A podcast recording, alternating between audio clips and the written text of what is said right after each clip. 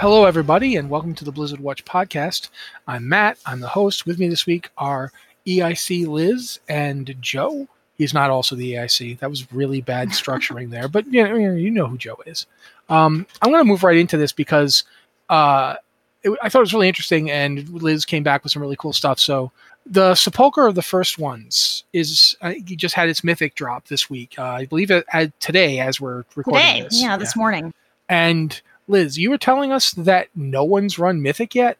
Uh, Like, of the yeah, War First no guilds? one, no one is running Mythic. it's Mythic launch day, and no one is running Mythic. No one. This just astounds me. Everyone is running heroic. Everyone is doing heroic splits. They're trying to click tier gear before they go into Mythic. I mean, they've been running heroic splits all day. No one has gotten the first boss of Sepulchre down yet. I don't know that that any of the big guilds have even tried. It like it is it is so wild. This is different than any other world first race. Um it Is seems this the like the- first? is this the first world first race we've had since say Warlords, where they've had tier sets? Yeah, I think it it is. yeah, and it's it's the first world first that, we've str- that's been during this age where they're streaming everything that has had tier sets, and they are all working so hard to get their tier sets. And I just think this really speaks to the power of these tier sets. Well, Um, only another uh, another like really interesting thing uh, is um um no one has killed the jailer yet no one has killed heroic jailer and uh, one of the reasons i've seen being tossed around for why you know maybe we haven't done that yet is that the jailer does not drop any tier pieces so people don't care enough to go into it or you know maybe they just don't want to get into their jailer strategies yet but it's just no one no one has bothered they've been running heroic splits and he's hmm. also not required to move on to mythic, so there's no there's no reason to really down him. But yeah, the the tier sets in particular, like we were talking about this in in work chat uh, a couple weeks ago, uh, late like late night with Corey, and like the they fundamentally change the playstyle of so many of the classes like in your particular roles inside of those classes that like I'm not I'm not surprised that they're being sought after so hard. I am surprised that they're not doing heroic splits and then still pushing into mythic even a little bit to try to give themselves time. hmm They've been doing a lot of heroic splits. So So basically, people are uh, not not just are they doing heroic splits, but then they're going and getting other characters and doing heroic splits on Mhm. them too. yeah, I think might- so. They're trying to gear people out, and it's Yeah. like the people who aren't getting tier sets are probably not going to be characters that are going into Mythic. They need that power level. Hmm, interesting. That is unusual because I mean we definitely haven't seen that in previous uh, world first this expansion. I mean they that's not the case at all for uh, No, Sanctum or for uh, I can't never remember uh, Denathrius's raid's name, the first one that we did. You guys know what I'm talking about. I can't Castle Nathria. I was waiting Castle for you. Yeah. Thank you. But I mean that is that is interesting. That is not something we've seen before. So yeah. Um, what do you guys think? Do you think they're going to do it tomorrow, or do you think they're going to? I got to they're know from definitely Liz. they're definitely gonna they're definitely gonna give it give it a go tomorrow. I mean, they're eventually they're gonna run out of the number of heroic splits they can reasonably do, and they're gonna have to start giving Mythic a try. Yeah, yeah. Uh, Do you think they might actually go back to normal to get tier to just fill tier out, Mm. or No, I think that's probably just too low eye level, but I don't know. I don't know. Maybe. I mean, I I'm mean, just it wondering if the tier if the tier sets are that good, and you just you got a guy who just needs one piece to get it. If you do that, Maybe. Maybe. Mm. Uh, like one of the my my big example. I play a paladin, so my big example is paladins. Um, Avenging Wrath in 9.2, they nerfed the heck out of it. They removed an entire spell rank of it. So now it buffs us by it buffs crit damage and healing by 20%. It used to be 30%. So that's not insignificant. It's kind of these Avenging Wrath windows that paladins use, paladins of all specs use to have like a big burst. And that's been cut back pretty, pretty significantly. And I personally, my opinion is that part of this is because our tier four set bonus, our four piece set bonus, will extend the duration of Avenging Wrath. And a lot of people were early on saying, "Oh, that's way too powerful. That's so powerful." And it's like, well, maybe it was so powerful that they had to cut our baseline powers, so it wasn't too powerful. So I'm kind of feeling right now that to get back to the power I had in 9.1, 9.15, I need to go out and collect my four piece to just Hmm. get back to my starting place. That's interesting that you say that. I, I've I've heard other people say that about their classes, but Mhm. I I don't know. Like I, I'm I'm curious if it is the reality or if it's the perception of how good the set bonuses are that they would that they would nerf it in order to compensate. Do you know I- what I yeah, mean? the other thing is, yeah, the other thing is they've been nerfing paladins like every patch. Certainly, holy paladins. I usually play holy because they think we do too much damage. Mhm. But like the avenging wrath thing, they that's an across the board nerf, and the extending the time of avenging wrath is, you know, that's an across the board buff if you get that four four piece set. yeah, and I think four piece So I set know. for I don't know. Four piece set for shaman, at least on the uh, restoration side, I know is really important. But I also know that I'm, I mean, and I, I don't know how to say this without sounding like I think I'm the greatest healer ever. So I apologize. But like, I'm still able to keep up with people that have 20 eye levels on me. So like, I don't know if that's you know a function of me being just a good healer and able to compensate. Uh, or if I'm not actually nerfed or, or whatever the case is, right? But I've heard other like restoration shaman complain that they feel weaker, and I'm just like, I, I don't get it. So I don't know. It's it's an interesting place to be in. Well, I mean, I'm looking at the warrior set bonuses, and I'm I am not likely to get this set this this uh, tier. I am pretty much. I think I'm out of rating until the next expansion, quite frankly, because I just I don't I I took too much time away. But I'm looking at the uh, the set bonuses for warriors and the prot bonus. Prot's stupid good right now. My God, uh, just the two piece. Consuming 30 rage grants you a stack of Seeing Red, which transforms at 8 stacks into Outburst, causing your next Shield Slam or Thunderclap to be 200% more effective and grants Ignore Pain. So you'll just get Ignore Pain after you hit a guy in the face with your shield twice as hard as you normally do. That's crazy. That is that is an amazing set bonus. And that's the two piece. Mm-hmm. The four piece for Prot. I mean, I don't even know how to talk about this. It's just wow. Um, yeah. Um, the the four piece for Prot. Avatar increases your damage dealt by an additional ten percent and decreases damage taken by ten percent. Avatar instantly grants outburst. So you hit Avatar, it it buffs your damage by ten percent it nerfs damage taken by 10%, and it instantly grants you the outburst ability from seeing red, which means that your next shield slam is going to immediately put ignore pain on you, and it's going to get an extra 10% buff on top of the 200% buff it already had. Like, what? That's crazy. that is so good. Um, so yeah, uh, I can see why you'd want to get if you had a warrior tank in your guild, and I don't know how many people do, but if I had a warrior tank, I would definitely want to get him four piece because that'll make him a lot easier to heal. We we do, and that's one of the things that we're targeting for. But and and they just had their damage increase too. I think prot damage was increased like twenty seven percent or something like that. Yeah, yeah, I already knew about that. But yeah, that this is an amazing. The, I, I'm not so sure how good the arm set is. Although Colossus Smash lasts three per second longer and increases your damage dealt by an additional uh, five percent. I mean, that's nice, but it's certainly not that thing I just said about prot. You know, I mean, two hundred percent. You know, wham! uh, Ow, my face. Um, you know, it's just cheese. But yeah, I can see definitely why you might want to. You definitely might want to farm up that tier set. I, I, although I am, I am surprised they didn't go in today. I mean, even just just to Yeah. get just to get some wiping in, if nothing else. But you Yeah, know, just get that first boss down. But Yeah. no, collecting tier. But anyway, uh, that's so that's cool. That's that's all.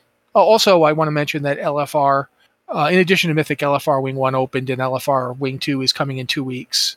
Um, Yep. And the first wing is four bosses. Yeah. Uh, also, even LFR, uh, by the way, the uh, the end last three bosses, the the item level is is higher than the first eight. So that's just something to keep in mind. I, I I'm gonna skip a, away from World of Warcraft for a moment, although we certainly will be coming back to it because we have more news. But I want to talk about patch 2.7.3 for Diablo 3 on the PTR um, because I didn't find out about it till today. I actually, I was actually like, I It was last only night. announced yesterday, Yeah. so it's not you weren't Yeah. real behind. But one of the things I find really interesting is they've introduced the uh, Echoing Nightmare, which is the first time they've added a new system, a new a new activity uh, to the season. Previous seasons have all been like new mechanics, changing up the way you play. This isn't going to do that. This is going to change up what you do when you play because the Echoing Nightmare is essentially the way it looks based on the patch notes. We have it's not being tested until uh, the March 10th and I'm going to be having needles stuck in my eye on March 10th, so I'm not sure I'm going to be on the PTR. Um, but based on what I've from reading the patch notes, it's essentially like the way greater rifts are to uh, normal Nephilim rifts is how this Echoing Nightmare is to greater rifts. It's essentially a super rift. You you go into greater rifts, you get this uh, petrified scream from the end guardian boss, and you use that to unlock. You take it to Kanai's cube and use that to unlock a portal to the Echoing Nightmare. You go into the Echoing Nightmare, and the way it's phrased, you keep going until you die. That seems to be what they're saying. This is it's something about you keep clearing it until you are overwhelmed. Uh, the, so, I mean, you read what it, what it said. Does that sound right to you, Liz? That's Yeah. how I read it, definitely. Yeah, it and sounds real interesting. yeah. In addition to that, and they talk about like you get the various things you get from it. It's very similar. If you've run rifts, it's the same kind of loot system.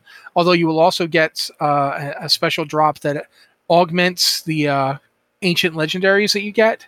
It's a Mhm. specific drops, which I mean, if you're getting ancient legendaries from doing the Echoing Nightmare, and then you're upgrading them with the drop from the Echoing Nightmare, that would make you able to go further into the Echoing Nightmare. So it might be a mechanic for allowing you to progress more in them. But it is really, at this point, it's very hard to know how that's going to play out because we haven't seen it at all. Uh, but it's inspired by a line from Orek, going back to when you fir- when they first came up with rifts and put them in the game. The the character Orek, who is a Nephilim ghost, said that you know you stand where other Nephilim once stood. Can you succeed where they failed?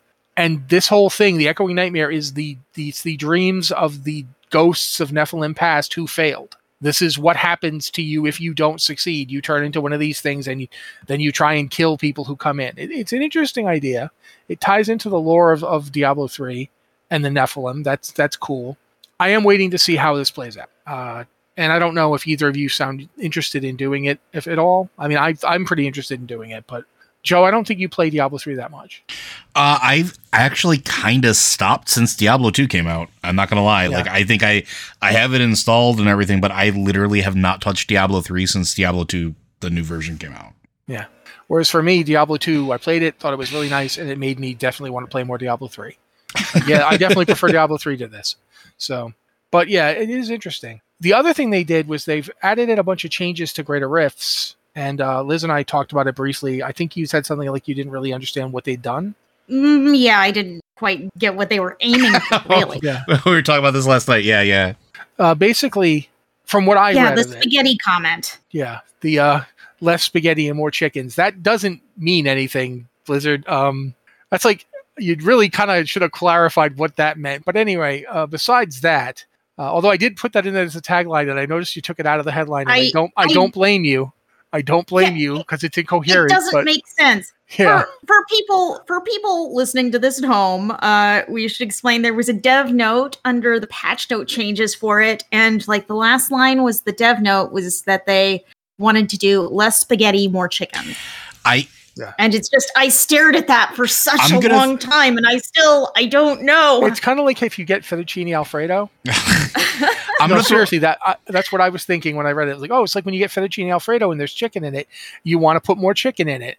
Okay, I get you. I, I know where you're going with this. maybe. But basic, maybe I, I- it's it is a weird statement. But when when I read through what they've actually done, what they've actually done is they've they've buffed the amount of XP you get for specific bosses and and, and mobs. They've they've changed around the maps. They've gotten rid of two maps that I, in my opinion, were the worst maps ever for Nephilim Rifts. They're getting rid of the the Hidden Aqueduct and Caldeum Sewers maps. And I don't they don't say why they're doing it, but my opinion is they're getting rid of those because of the way those maps work. there are so many ways you could be clearing them and you're following the mobs and you go down a direction and suddenly you're stuck in a cul-de-sac and you have to run the entire length of the map back to find the other mobs and kill them. And I've actually had rifts where there was like a guy left and I Yep. couldn't find him to kill him. And that's not good for rifts. The whole point of a rift is that they the mobs come to you and you murder them. That's that's it. Having a map where you have to hunt and peck trying to find that one guy to get the Rift Guardian to spawn is not a good thing. Uh, and it can even be hard to find the the, the, the way out of those levels. Mhm.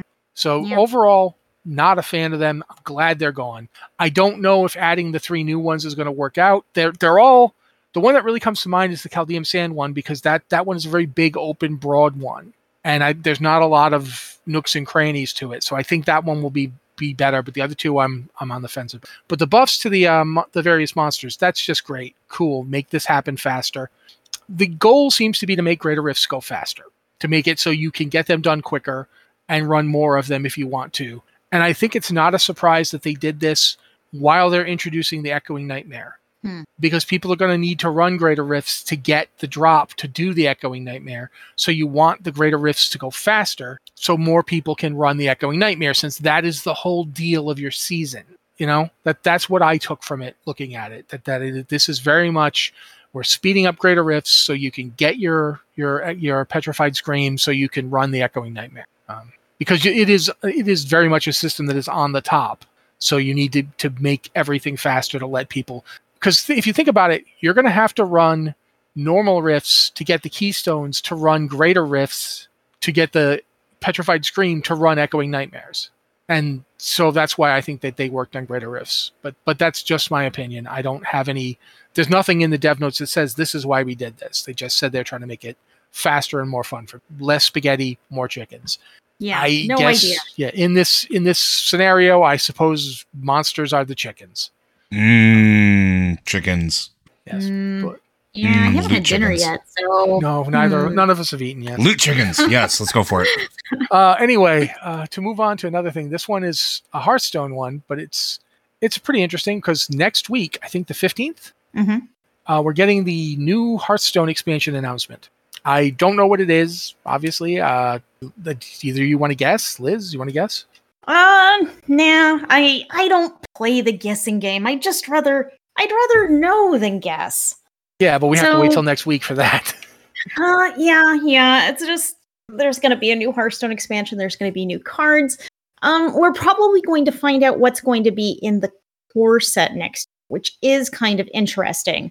Uh, because Hearthstone now has a core set of cards that everyone has access to. You don't have to buy cards. You don't have to do anything. Everyone has access to this basic set of cards, and that can rotate. So we haven't seen a rotation since they introduced the core set. So it's going to be interesting to see what they do there.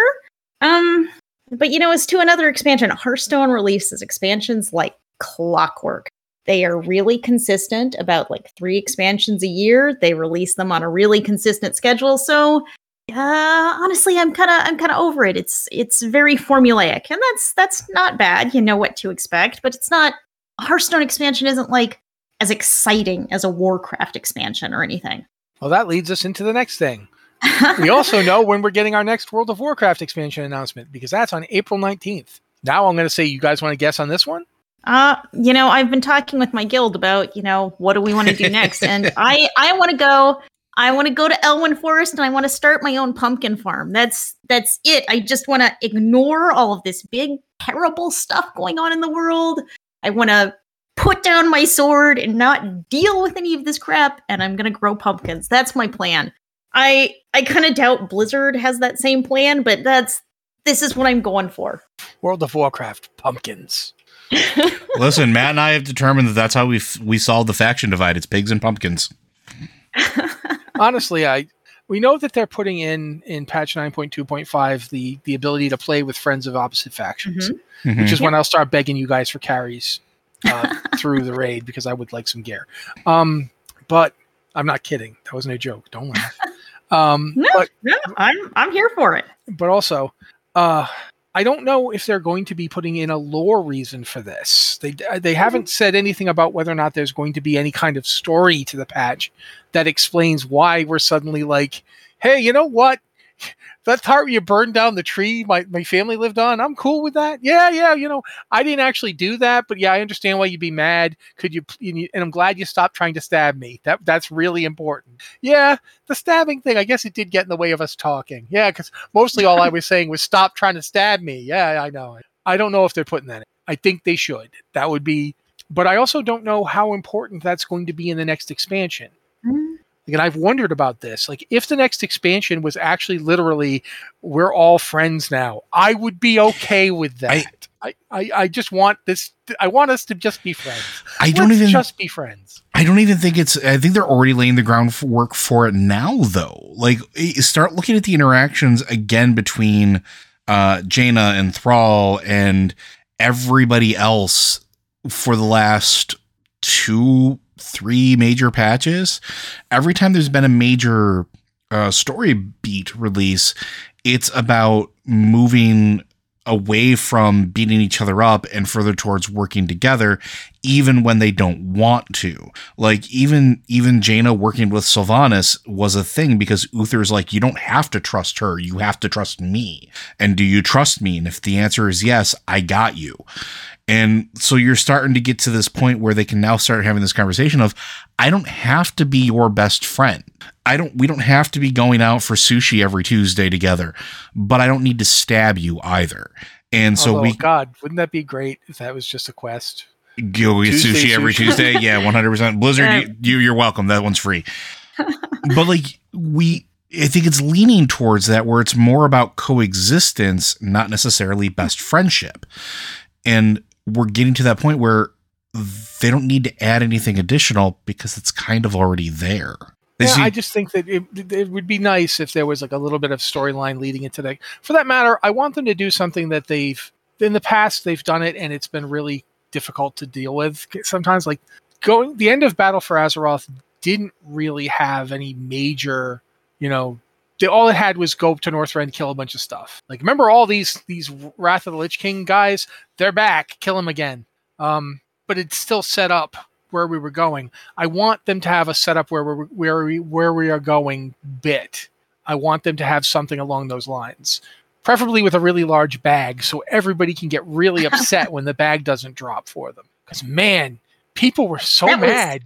Good times, right? Yeah well, I, I was just there to kill the guy. I didn't even know he had a bag. And then he, he wouldn't drop the bag, and people get so upset. I'm like, I'm sorry, I did not take the bag. I, I am not responsible for baglessness. I, I did not t- tell him not to drop his bag. Um, may I suggest kill him again? I guess I, I don't. I'm not really. I'm just here to try and get some gear before the next expansion. um, but yeah, I definitely want that. I I should also mention uh, the the WoW mobile game is also going to be announced. Yeah. That's happening in May. They're announcing it. Um, I got nothing on that. I have no idea. I think it will obviously be tied into the new expansion uh, hmm. because they're announcing the timing, it a month after. Yeah. Yeah. Um, but I could be wrong. It could be something completely different. I don't know. We've talked forever about it being a pet battle game, and at this point, I think it's not going to be a pet battle game just because that's what everybody wants.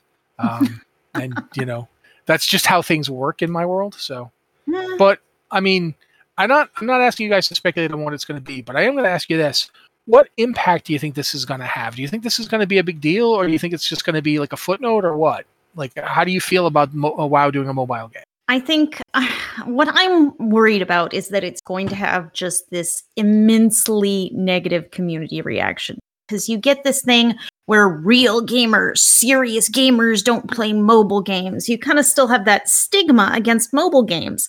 But uh mobile games can be really fun. Some games work really well on mobile. I love playing games on my iPad because you have this touch interface, which is totally different. Not every game would work on an iPad, but some games work really well on a tablet. And that's just a nice way to play. You don't have to sit at your computer, you just have a tablet in your lap and you tap on the screen and stuff happens. It's pretty good. And so whatever the game is, whatever it's like, I'm worried that no one's going to give it a chance. Yeah, I and, definitely think that, you know, yeah.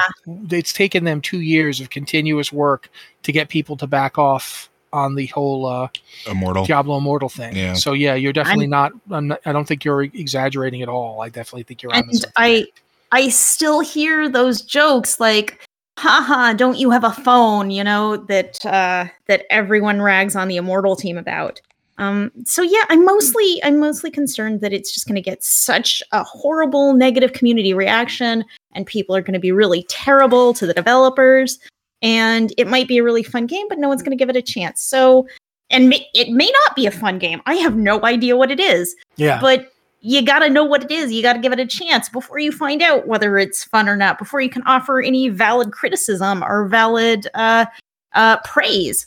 So, yeah, I'm just worried no one's going to give it a chance. And mobile games are games. There are mobile games out there that are spectacular. I think at this uh, point, the people have to get over that mindset that mobile games aren't Oh, yeah. games. Yeah. Agreed. For one thing, you know, just in terms of sheer profit, I- you know, companies are going to make more of these. They make money. It's going to happen. All you're doing is looking like a luddite. Like, you know, oh, that's not real games. Real games are on a computer. It's like you said that same stuff when console gaming started. You know, it it's just no. It's it's not it's not it's not worth your time. It's not worth our time. You were gonna say something, Joe, so I'm shutting up. I forgot what I was going to say, so keep going. Sorry.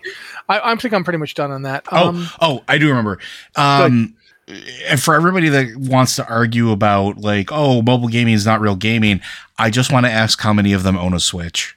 You know, a Fair console, point. a console that is blowing the other ones out of the water in terms of sales and households that it's in, that is conceived not just as a home console but also a mobile console.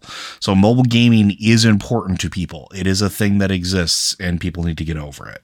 So, Okay, I think that's pretty much it for news. Unless I mean, Liz, you had a whole bunch of events. I didn't use all of them. Uh, No, is there something no, we don't have to. mention?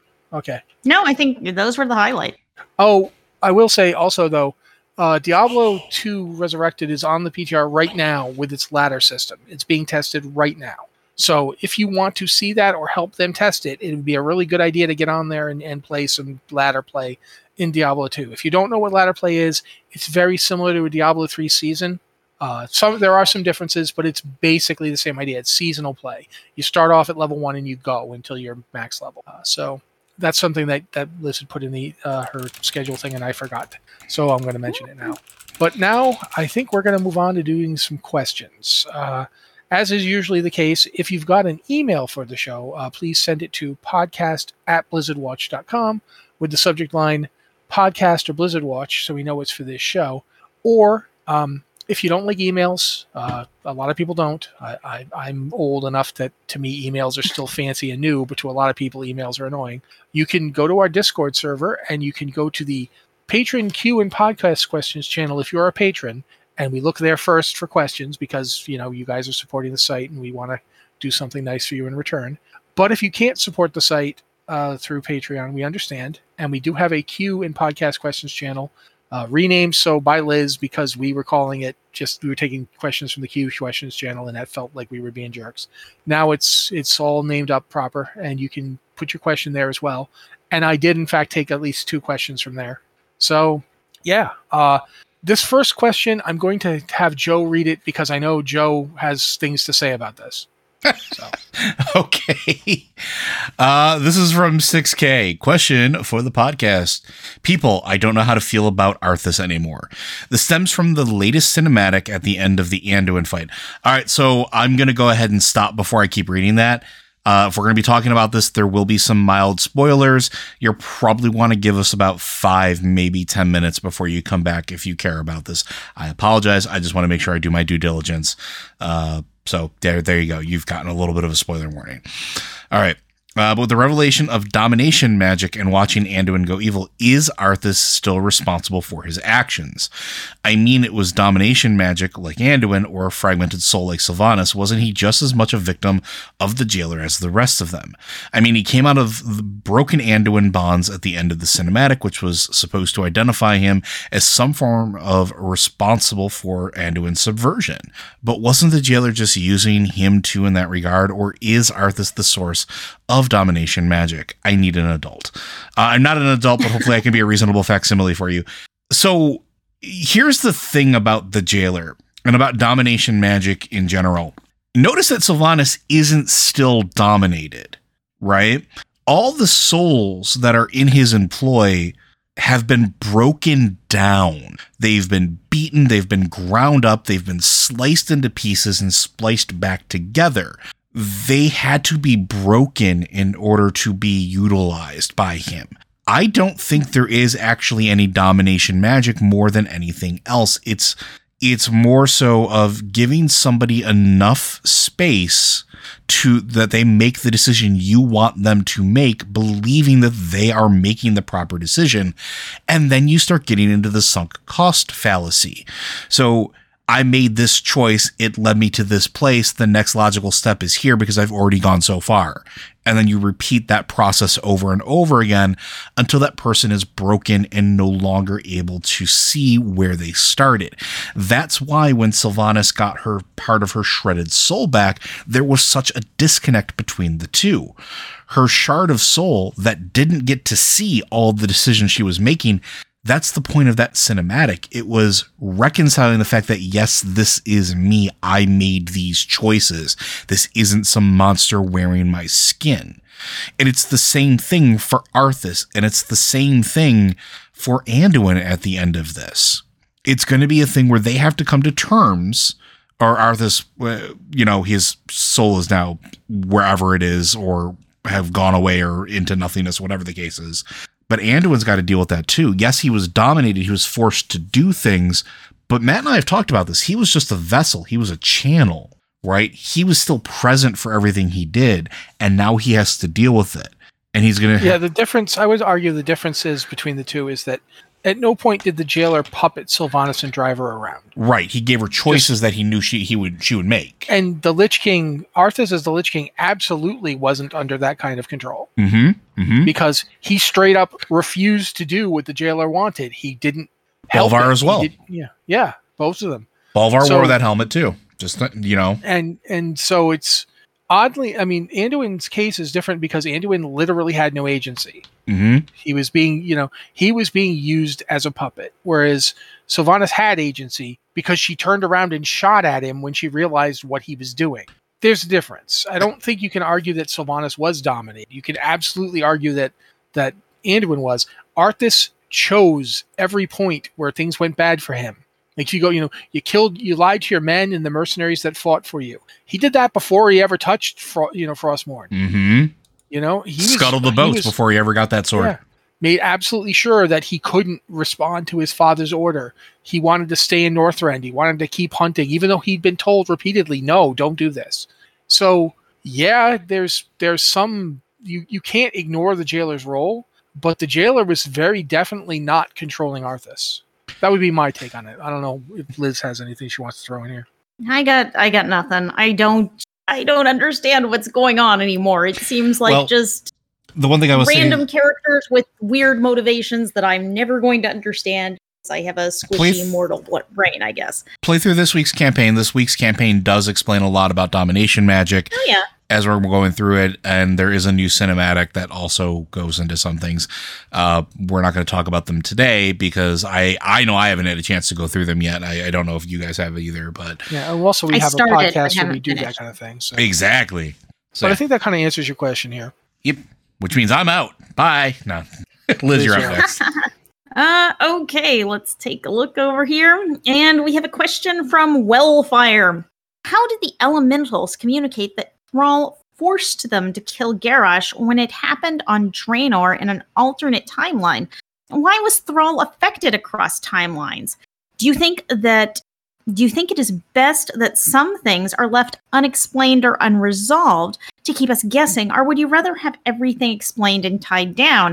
Um, I guess I'm actually kind of in the middle here because I like I like having questions. I like still having mysteries. I like having things to think about. But I also think lately Warcraft has leaned on that very heavily. Like every ending is a cliffhanger to something new and bigger. And I'm kind of I'm kind of tired of that. I like having mysteries, but I do like having things resolved too. When things are resolved, we can move on and do something else, do something new. And the past few expansions, it feels like nothing is ever resolved, and we're already always stuck in this morass of chaos. Um, so I don't think that answers the question at all. But that's where I that's where I am. That's what I think. They they kind of answered this actually in uh, Siege of Orgrimmar. So in Siege of Orgrimmar, the culmination of the Dark Shaman, you everything you've learned up to this point is that Dark Shaman, when they start forcing the elements and shackling them, they're sort of tainted. There's a mark or something that they carry with them that the elementals can kind of pick up on. So it doesn't matter where it happened, it matters that it happened. And Thrall sort of carries that with him. The difference between Thrall and a Dark Shaman is that Thrall has genuine regret over it, whereas the Dark Shaman would continue to do it and continue to enslave elementals to their will. Um, which is why now Thrall can do shamany things again because he's sort of paid his his penance and uh, told them that he's sorry and gave them all nice little fruit baskets and and everything else. Uh, but that's sort of why, even though it happened on Draenor, the mark of it, the stain of it, followed him back to Azeroth. And not only that, but his own guilt as well, because that weighs on him as well. Because one of the other things they talk about in shamanism, this is going way back to vanilla WoW, back in the early early days when you used to actually have physical totems in order to use your totems you had uh, casting focuses and They you were in went bags, yeah. there were four of them, one for each of the elements that sat in your bags that you had to go through questing for.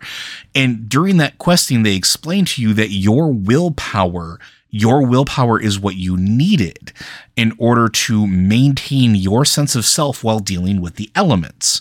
In particular, the elementals that you would summon forth. It was a contest of wills because, again, the elementals on Azeroth were unruly and they were not super chill like the ones on Draenor to begin with, and you needed to have a strong spine to deal with them, not necessarily force them into doing things, but tell them, look, I'm here for a transaction and we can do this we can do this or I can walk away. Let's make it mutually beneficial. So his will had been broken as sort of at that point when he realized what he did. So yeah, that combined with whatever he had, whatever he was carrying with him to know that he had forced elementals to do something that he knows damn well they shouldn't have. Yeah, or that they didn't want to do. Th- that's the reasons why. And I'll shut up now so Matt can talk. Oh, I think that you've answered the first part of it pretty effectively. You didn't talk about the second part at all. Um, so I'm going to talk about the second part. Sure. Uh, I think it's best to have some things that are left unexplained. That's straight up. I think that. Um, Mhm. I I think the biggest problem, oddly enough, I feel like the opposite of Liz, but I think we have the same issue. Just that we're looking at it differently. I feel like Warcraft has spent the past three expansions trying desperately to explain everything, Mm-hmm. and you can argue about whether or not they've successfully done so. But we've gone from the Shadowlands as one example. We've gone from the Shadowlands as a vague death place that we knew existed but knew nothing about to I have now been to every freaking neighborhood in the land of death. I've been to places in the land of death that, that they had lost and had not seen. Been to Korthia. I've now been to the backstage of the land of death. It's all explained now. If you go to Legion, we went to Argus. Argus is all explained that. We know about the Argus inside Argus. We know about these zones. We have done Argus. And as a result, like since the, the, the combination of that and the fact that the storyline never resolves, because I definitely agree with that. It's constantly like awful things happen and there is no resolution to them. They do not end. There's no Mhm. wrap up. There's no point where, you know, I, I, I keep coming back to this. The beginning, the end of Legion, the beginning of Battle for Azeroth, um, two major cities got destroyed, and there has been nothing to wrap that up. There's been no closure. There's been no what do we do now? Because we haven't had time to do anything now. Mm-hmm. It's you know had to run around trying to stop N'Zoth and you know defeating like keeping the world from dying. Then we had to go to the land of death and keep a big giant flashlight head jerk from killing our planet to to do whatever. And that's there's an example again of of me feeling like the difference isn't necessarily that they they're not explaining things; it's that they're not necessarily explaining them very well. I still don't know exactly what the jailer was trying to do. I know what he was doing. I know that he was using, you know, things to do things. I'm not I'm trying not to spoil here, but I still don't know what he thought he would achieve at the end of it. You know, what was your goal for killing everything, for ending eternity? What was your new world supposed to be? You know, maybe if you'd stopped for like five seconds and explained your plan to us, you might have convinced us you were right. You never even tried, you know, and that's a problem. I don't like going into a final fight with a boss where I don't know what he's doing. It worked for a while with the jailer because it made him seem like he didn't he wasn't concerned with us. We weren't an issue to him. Mm-hmm. That's that's galling and it also makes you a little afraid. You want to know what this guy's up to. But do you? Do you feel like you know what this guy's up to? Like even after everything, if if you honestly feel like okay, I got a handle on this, then you're doing better than me because I don't Um, know I- what he was doing. We talked I about this definitely today in don't know Guild what he was doing. yeah, I've I've watched all the cinematics. I've I have no idea. I have no idea what his goal And- was. and that's to me that is an example of them trying to use like because this entire expansion is about explaining and exploring this new place but it doesn't feel like it came together at the end it doesn't feel like i i know he was trying to do a bad thing and that thing would have been very bad for me and the people that i you know hang out with all the time. The, the, the world of azeroth i don't want it killed for his plan but i still don't know what he you know all we get is a cryptic a divided cosmos blah blah blah blah. You get his cryptic line at the end and okay. Now of course there will be quests. There will be more stuff. It's possible that we will find out more. But i at some point you need to put a pin in something and then move on to one of the other things that you don't know what it is and explore that. And that's where i feel like this one is not quite gelling. Uh, I, I feel like shadowlands had a lot of potential. I feel like it was actually pretty good in a lot of places. But in the end i have not felt like i really grasped the stakes at any point. Go ahead. Mm, I was gonna say I think they're doing that now, and we were talking about this in Guild uh, today actually uh, about uh, Firim's uh, research, kind of indicating a little bit more about what's going on and what is at stake. Um, at yeah least, and that's that's true and you know we haven't really had time to unwrap all of that yet Yeah. and that's that's cool but i do think that there is a certain amount of that that is i definitely feel like it's it's good to explain things and i also feel like it's good to have things that don't get explained I agree. so I, I so I think liz and i are coming at this from the same perspective Yeah. but seeing it slightly differently or perhaps different perspectives seeing it the same i'm not sure but anyway that's my answer to that question Okay. Uh, I think we're ready for the next one then. Yep. Let's- Fantastic. All right. This one comes from Easy Target. Now with uh, pre owned car, maybe Unity. Okay. Question.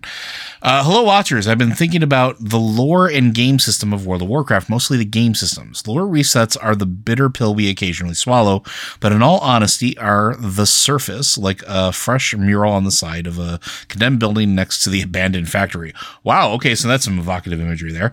Uh, sorry, Outlands. The engine under the hood has been replaced from a 2004 model to a 2021 Corona uh, Corona XM, uh, lighter, faster, but still hauling the Warcraft 3 body. Uh, I'm gonna skip ahead a little bit there. Uh, do, do, do, do. Okay, so it's basically everything is running off of a Frankenstein code. Uh, when or will a full WoW 2 ever be made? never Yeah, never. I don't see it ever being made anytime soon. Like, what people are still here to play WoW. People are still playing WoW Classic. Like, it's you're people not. get there are people who are upset that they did cataclysm which is still left WoW mostly intact. Do you think they're going to want a complete reboot and WoW 2? especially now that uh, like Microsoft purchased uh Actiblizzard and they're probably going to do what they did with the other game studios and just be like hey keep making this it's making money just do your thing uh there's no incentive. And the only thing that could kill wow is if they try to make another wow. And Matt brings this up brought this up before but I'll bring it up now. Uh EverQuest. Let's talk about that. EverQuest Run is still running. EverQuest 2, it, it was out there, not even remotely close to popular as far as compared to, to EverQuest 1. Um, Yeah, uh, EverQuest 2 definitely divided the player base. Both of these games are still running, but EverQuest 1 is orders of magnitude more players. yeah. It's just the way it is.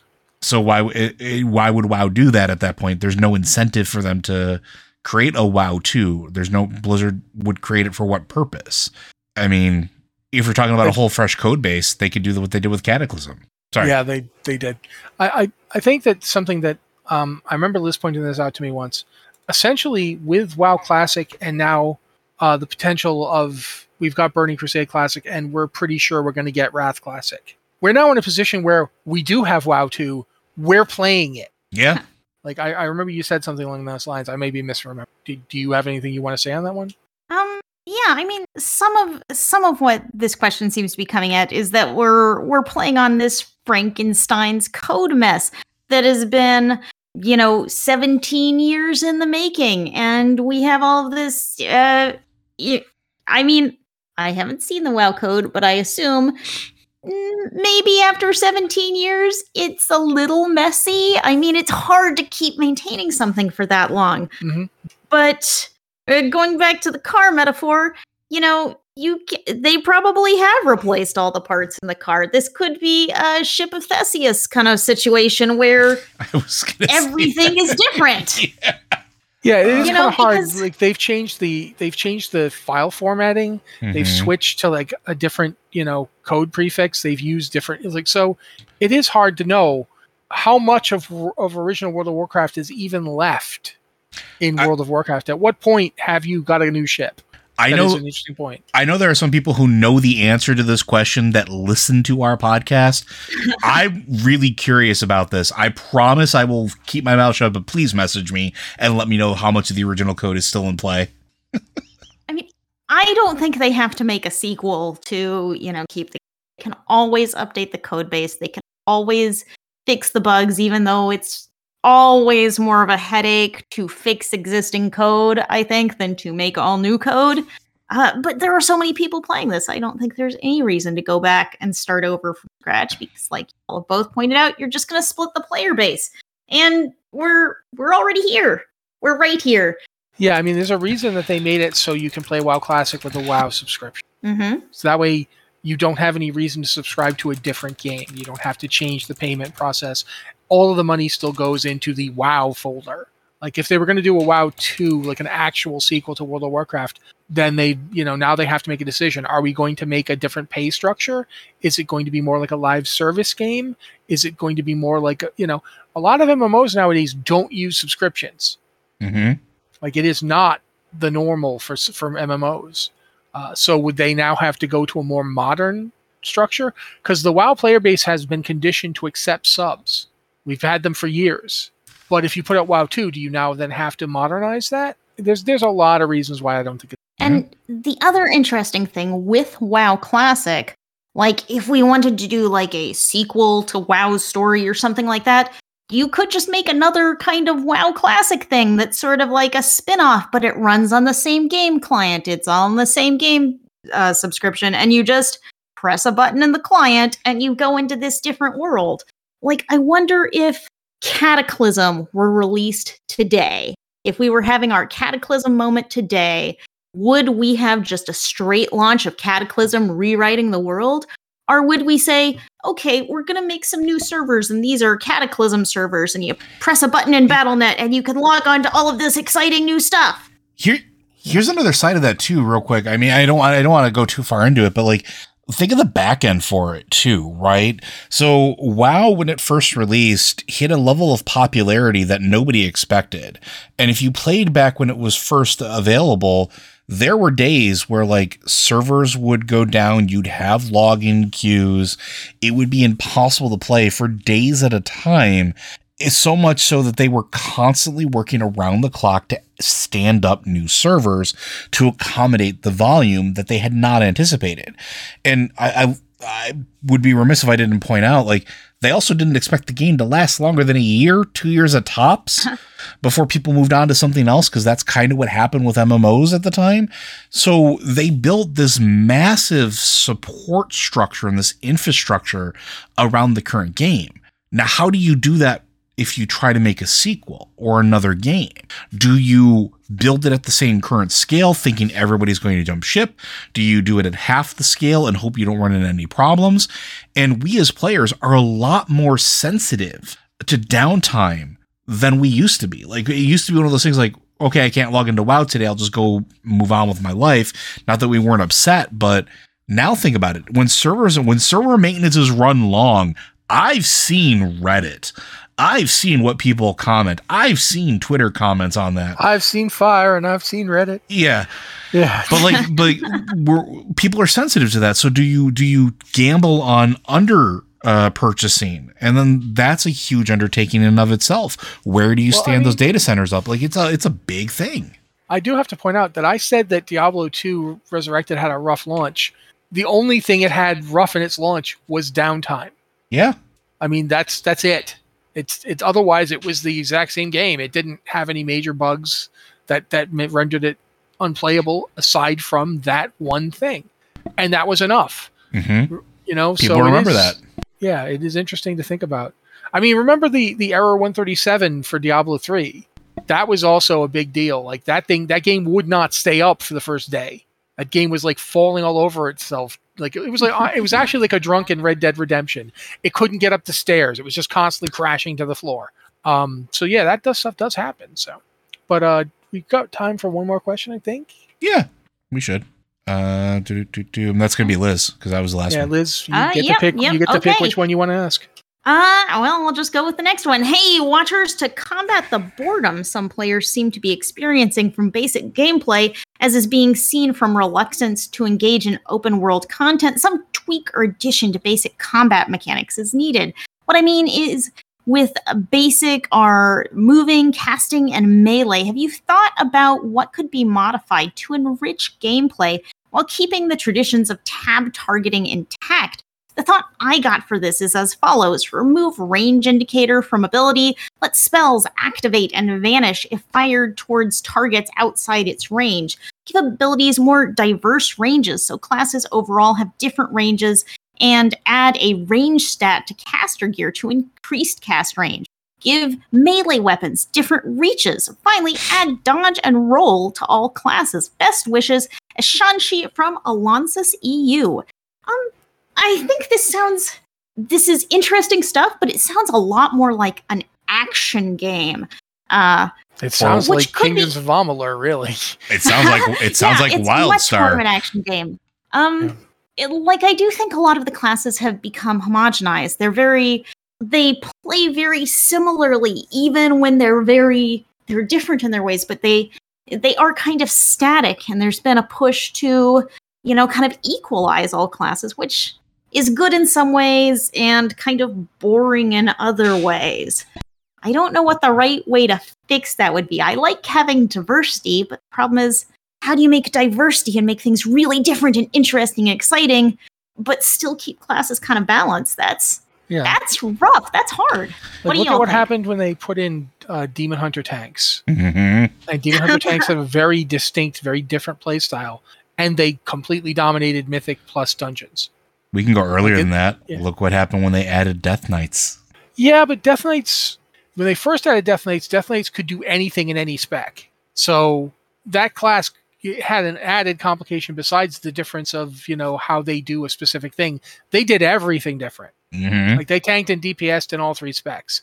So that got mod- that got standardized down too. That's definitely something worth thinking about in terms of how you make a class distinct. Um, because that class was not just com- not just making other classes look you know slow compared to them, but it's like you had different.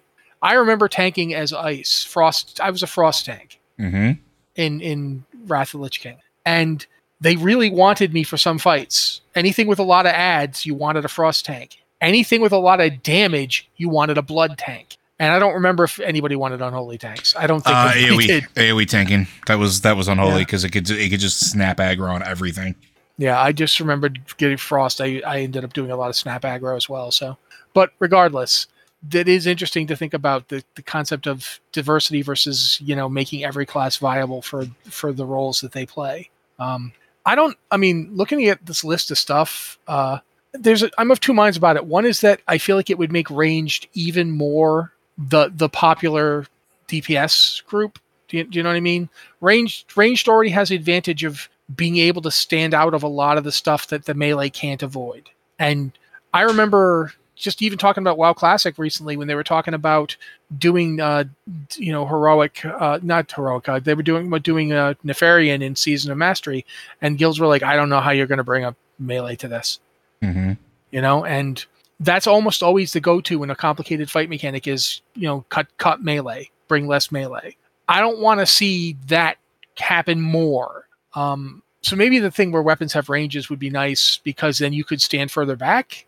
Like I, I mean, What- if you get a pole arm, I guess. but- yeah, yeah, something like in D and D, you know, Five and things 10 like feet pole arms have yeah. reach. It has Yeah. a so you can have So- a particular weapon and hit a little farther back. I mean, feral druids can already do that, right? Like feral druids Yes. already they have a they have a ten yard melee range, eight yard melee range, something like that. Mm, I think it's eight. Yeah, Feral or or or uh, guardian. feral. Uh, Feral, Okay. I think I think all druid specs can get it because I think it's by picking up balance affinity, which increases the range of your abilities.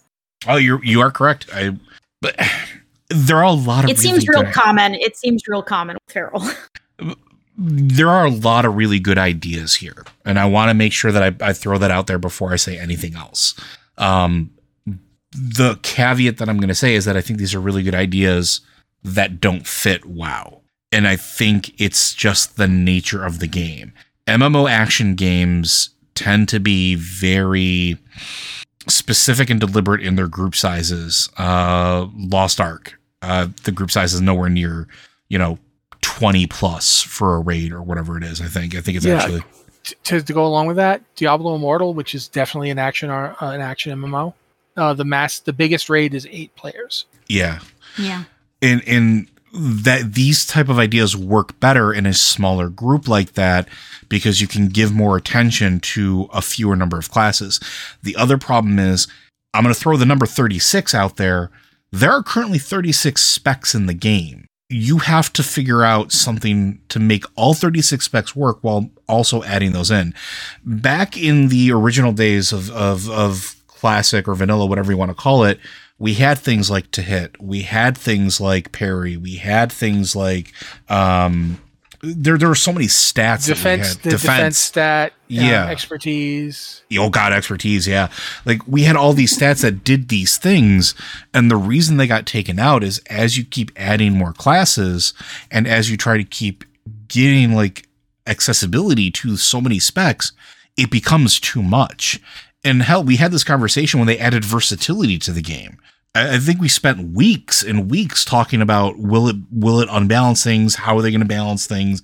How is it going to work with the other stats and, and things like that? And it's one thing delicate. to one thing to keep in mind too, with since you made the versatility mention, um, there's two things. One is the the reforging discussion that we had, I think last week. Yeah. Oh boy. Yeah. Oh, boy. whereas like Liz made the point that it turned the game into like a math problem. Mhm. Like Yeah. it's it's about balancing all these stats. The other thing is versatility was intended for PvP. It was intended to be on PvP gear as a way to increase the survivability of people PvPing. It wasn't intended to be used for the reason like t- for anything else. That's not you know this happens with new systems and new mechanics. If you put in a number, you put in a stat like versatility, you're you're intending it for one thing, but what versatility did was reduce crits Mhm.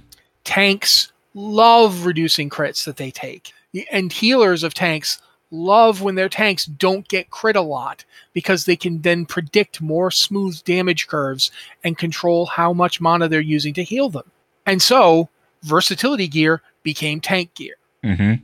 uh, tanks who couldn't get enough defense to push stuff off the table were putting versatility on. Shaman, who were not at this point intended to tank, were putting mail versatility gear on and tanking. And they could do it because Yep. they had originally been intended to tank before paladins and shaman were introduced to both factions. So suddenly you had shamans tanking in, I want to say, up to Gruul's Lair. I Like- 100% tanked Gruul. Yeah. And then they they went back and changed versatility and changed shaman so they couldn't do it anymore they got rid of rockbiter's threat i think They did. They had to. Yeah. yeah rockbiter's threat was so good that shaman tanks were actually on certain fights shaman tanks were the desired tank You know, there, there was a point where like prot tanks couldn't pull aggro off of you if you had a rock biter up. so and and again that was an unex- unexpected Consequence. Yeah, and so you have to think about that when you put this stuff in. I I don't hate any of these ideas. Um, I think you, at this point I said it sounds like Kingdoms of Amalur. Um, I love Kingdoms of Amalur. I played the heck out of that game. Sounds like Elden But- Ring. Yeah, but but that's the thing. I mean, WoW's complexity isn't even just the 36 classes. It's also the I mean 36 specs. It's also the fact that of the 12 classes, some of them only have one role. Some of them have two roles. Yeah. Some of them have three roles. Some of them have four. One, one of them has four. You know, and it's we could sit here and argue about whether or not WoW should have roles. Uh, should they have tanks? Should they have healers? Should they have DPS? I, I don't feel like there's enough time for that, but it is something to consider. The more your your game has defined specific roles, the more predictable it needs to be to fill them. Mhm. Um, Hmm. Healers need to be able to rely on the tank being tanky. Uh, I've I've I remember when we used to do dungeons on stream. We haven't done a dungeon on stream in a long time, and I, I kind of miss No. it. But one of the things that that we we noticed when we were doing the opening Shadowlands dungeons was uh, the every tank but the Death Knight was blowing up because it was early. They hadn't done the balance patch yet, and Death Knights just happened to have the most predictable damage income. Like when I tanked on the Death Knight, Liz could heal me and practically go to sleep compared to on the warrior who just did not have the predictability. The warrior might take no damage or might take a ton of damage. The Death Knight was just taking the same amount of damage all the time. Predictability is is like such a benefit to a healer because they have to heal everybody, not just the tank. Except healers- you, Doe. I won't heal you Yeah. again after last night. But so so there's a lot of back and forth, a lot of complexity here. I do think that at some point they're going to add in something like a like a dodge roll. Um, looking at the way gaming is going, I think that will probably come sooner. They might, yeah. So I kind of like the idea of ranges and kind of, you know, you'd get Mhm. kind of it would really change up how you do group content because it would spread players out in like different unique ways and it would make like the the effects that always hit melee right now maybe you know they go out to like 10 feet or 15 feet and they hit different groups that you know that could add some interesting diversity uh but also my paladin has some my holy paladin has some heals that are 40 yards and some heals that are 30 yards and that makes me crazy Yeah. so the the other thing that I might see happen with that is you might see uh, particular classes become more popular because of their built-in ranges, right? Like if you if you can stand an extra ten yards away and not have to deal with a mechanic, that might be more beneficial or more desirable. There's a potential for that. But if you had, you know, an increased diversity of ranges, maybe Blizzard would start thinking about that a little more when it comes to, you know, where's this damage going to fall? Because I think this would be less of a problem if Blizzard didn't, you know, just do tons and tons of melee damage and lots of AoE effects that are around the boss. Like, if we had encounters that spread that around a little more, and if we had reasons for players to think about spreading around at different ranges, you know, Yeah. you could add an interesting dynamic that way. But right now, bosses aren't quite designed that way, and even so like, I don't know. It's always interesting to me that even like a huge boss, like an Mhm. enormous boss who takes up half the room, I still have to practically wedge myself up his butt, and that shouldn't. You know, they've They've they've gotten better about that a little bit. they've gotten better about it, but it's still there. Um, and different different bosses can be very different. Like with Sylvanas, I felt like you had to be really, really, really close to her to hit her. yeah, and that was a problem because of AoE effects.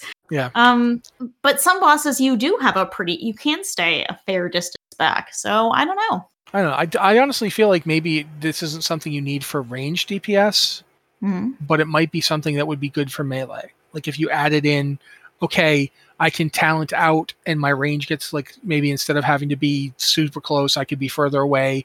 Or if I switch to a different weapon, like a pole arm, now I can attack from further away.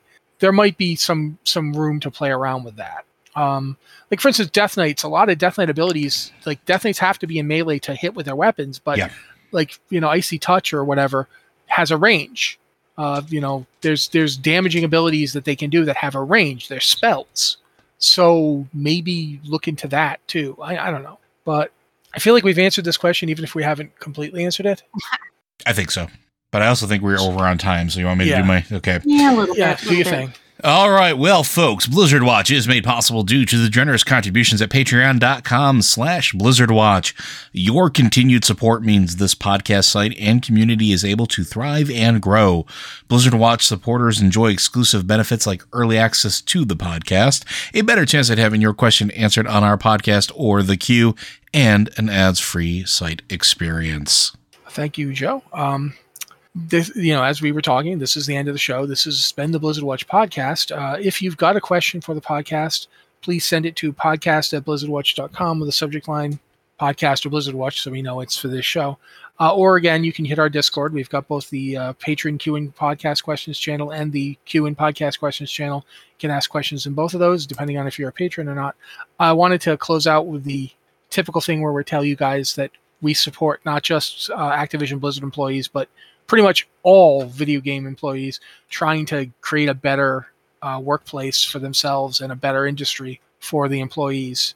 That that stuff from last year is not over. Uh, we may be talking about it less because it's been months at this point, but it is definitely not over, and that is something to keep. Well, thank you guys for being here with us. Thank you to Liz and Joe, as always, for being excellent co-hosts. This has been the Blizzard Watch Podcast. We will see you next week.